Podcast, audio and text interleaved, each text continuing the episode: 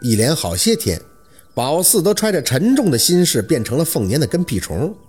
除了晚上要跟凤年一个被窝以外，只要从学校离开，那宝四肯定会寸步不离地跟着凤年，弄得凤年都有些不适应了。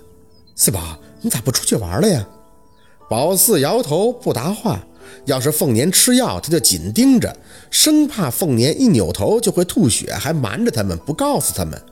就这么严防死守地盯了1个多月，直到过了梦里背仙说的那个日子，宝四的心才算暂时的放了放。偶尔放学的时候，宝四还会去那明玉的小卖店附近逛一会儿。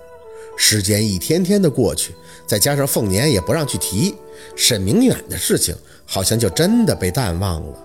但宝四知道沈明远不会忘了的，只是家里人都怕沈明远是出了什么事儿，怕谁过来要找什么麻烦。宝四还是会等，心里揣着那份隐隐不安的等。他想，就算是沈明远真的去市里后就病重了，就算陆生朗的家人会生他家人的气，会把责任推卸到他们头上，那陆生朗也不应该像自己梦里那样的，梦应该是反的，不是吗？陆生朗说过，宝四在他这儿是有特权的，可以叫自己给他起的名字，他会忍自己让自己的。就算他也不明事理的生气，那他也应该回来把话说清楚啊。不声不响的离开，也完全不是他的性格跟作风吧。很长一段时间里，宝四都感觉心里是矛盾的，想陆生朗却又怕听到不好的消息。尽管状态纠结，可还是会不由自主地走到村口眺望。可惜这个夏天的雨水真的太多了，在一场又一场的大雨中，宝四的心情也在矛盾和复杂里被浇灌得湿漉漉的。小六有时候会跟宝四一起等，他的想法明显是简单和纯粹的，他只是喜欢陆生朗，并且惦记着自己想让陆生朗给买的4驱车。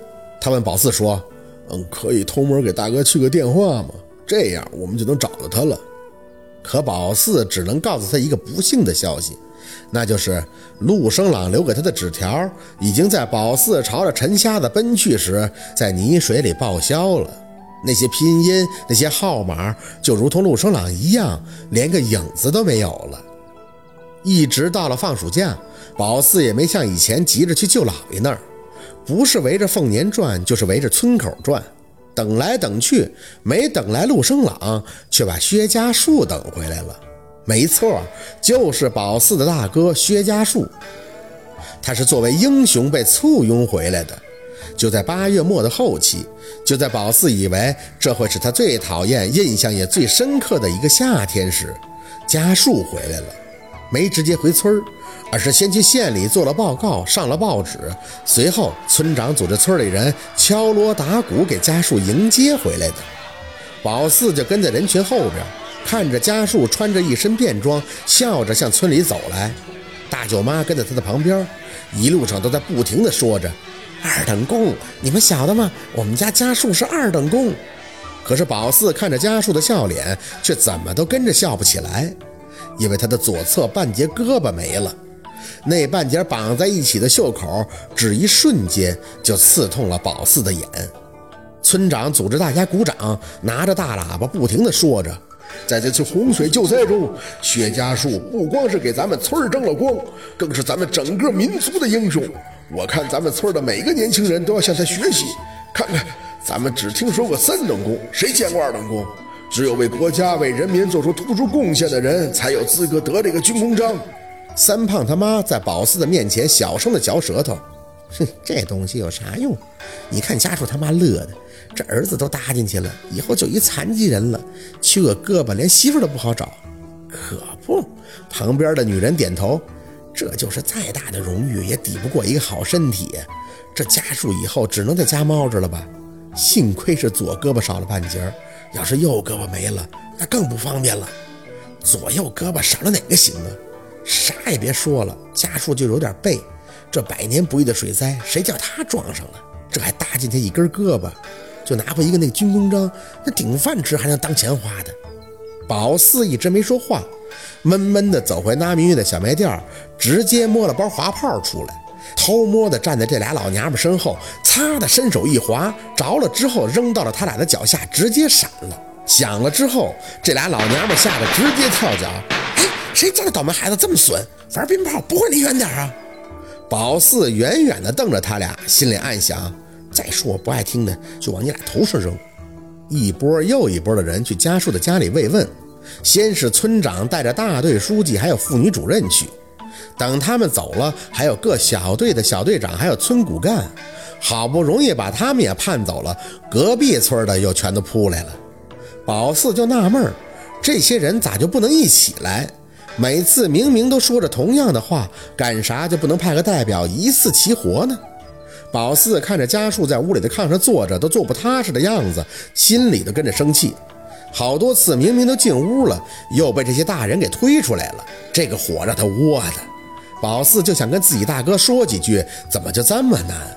从中午等到下午，宝四这才得空从屋外进来，抱着门框看着坐在炕上才能缓口气喝口水的家树，刚要开口，家树就看见宝四了，眼里顿时一喜，四宝快进来呀！一年多不见，再看家树，宝四有些本能的腼腆，抬脚走到他身前，大哥。他笑着看宝四很亲切激动的样子，呀，长这么高了，小六呢？他没跟你一起来吗？宝四摇摇头，姥姥说今天村里肯定好多领导要来看你，让我不要来打扰你，明天再一起来。可我想你了，就跟着人过来了。大哥也想你了。家树说着伸着胳膊要拿自己的包，宝四见他有些不方便，就要帮着他提，结果提了一下还没提动。家树看着宝四忍俊不禁的笑，四宝啊，你比以前懂事多了。宝四没吭声，近距离一看，家树真的黑了很多，也瘦了很多，跟以前印象里的那个背着画板文文弱弱的他真的大不相同。他单手把行李包放在炕上，然后再一手拉开拉链，拿出一大袋装好了糖递给宝四，这个是我特意给带回来的，给你和小六的，你别都自己留着啊，当姐姐了要跟弟弟一起吃，知道吗？宝四没接，看着他摇头，我不吃你吃。家树愣了，怎么不爱吃糖了？我记得你以前最爱吃糖的呀。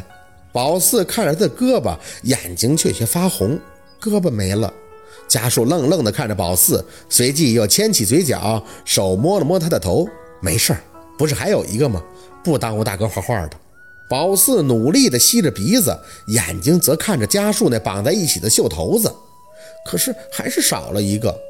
家树很认真地看着宝四摇头，大哥知道你心疼我，可是没关系的，我什么都不耽误的，你知道吗？在这次抗洪抢险中，我有好几个战友都牺牲了，你知道牺牲的意思吗？就是人没了。大哥跟他们比起来是很幸运的了，而且我觉得很光荣，因为我帮到了别人，你说对不对？宝四点头，擦了擦眼角的泪，你是英雄，我和小六也都想当英雄的。家属轻轻地吐了一口气，四宝啊，以前家里人就想让你哭，可我觉得不要哭，凡事啊我们都要想好些的。大哥只是没了半截胳膊，可是大哥还能画画啊，能跑能跳的，对不对？来，把糖拿着回去跟小六一起吃。宝四接过那一大袋的糖，太多了。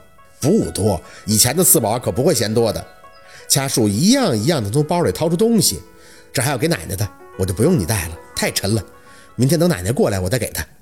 宝四没言语，看着家树想说很多话，却又不知道自己能说什么，就是看着他那根没了半截的胳膊就难受，感觉那绑在一起的袖头子特别的碍眼。哟，宝四也来了啊！大舅妈送走了客人进屋后，看着宝四随即张口，赶紧回家吧啊，让你大哥多休息休息。妈，我没事，让四宝在这玩一会儿呗。大舅妈皱眉，你这都累了一天了，宝四，明儿个再来啊。宝四应了一声，拎着那一大袋的糖出门。走到院门口，感觉真的太多了，想了想还是觉得给大哥留下一部分。结果刚回屋门口，就听见大舅妈的声音传了出来，家树啊，不是妈说你，你老跟那个宝四那么亲近干啥？那么多糖你咋都给他了？不知道要给你姥姥那边的弟弟妹妹留点啊？远近你不到啊？再买嘛，糖在哪儿买不着啊？那是糖的事儿吗？我跟你说多少遍了，离那孩子远点，他是丧门星，你不知道啊？谁跟他近面谁倒霉。妈，你这怎么说话的？四宝就一小孩，怎么就倒霉了？行了，你别烦我了，我想自己躺一会儿。你还不信妈的呀？你看你奶家有一个好人没？你爷那腿就在他出生以后坏的，然后你二婶跟你二婶的孩子就没了，你二叔还有个什么抽风病，你太奶，我太奶那是年纪大了寿终正寝走的。你别什么事都往一孩子头上赖行吗？你跟我犟是不？你看你奶现在这体格，说胃不好那瘦的，我跟你讲，指不定你这胳膊都是那孩子刻的。这里边最尖的就是他爸妈，把他往这一撇，哎，就刻这周围的人了，谁对他好他刻谁。你可给我长点记性，能离他多远离他多远。你有完没完？我这胳膊是抗洪抢险，跟四宝有什么关系？再说这话我跟你急了啊。好，今天的故事就到这里了，感谢您的收听，喜欢听白好故事更加精彩，我们明天见。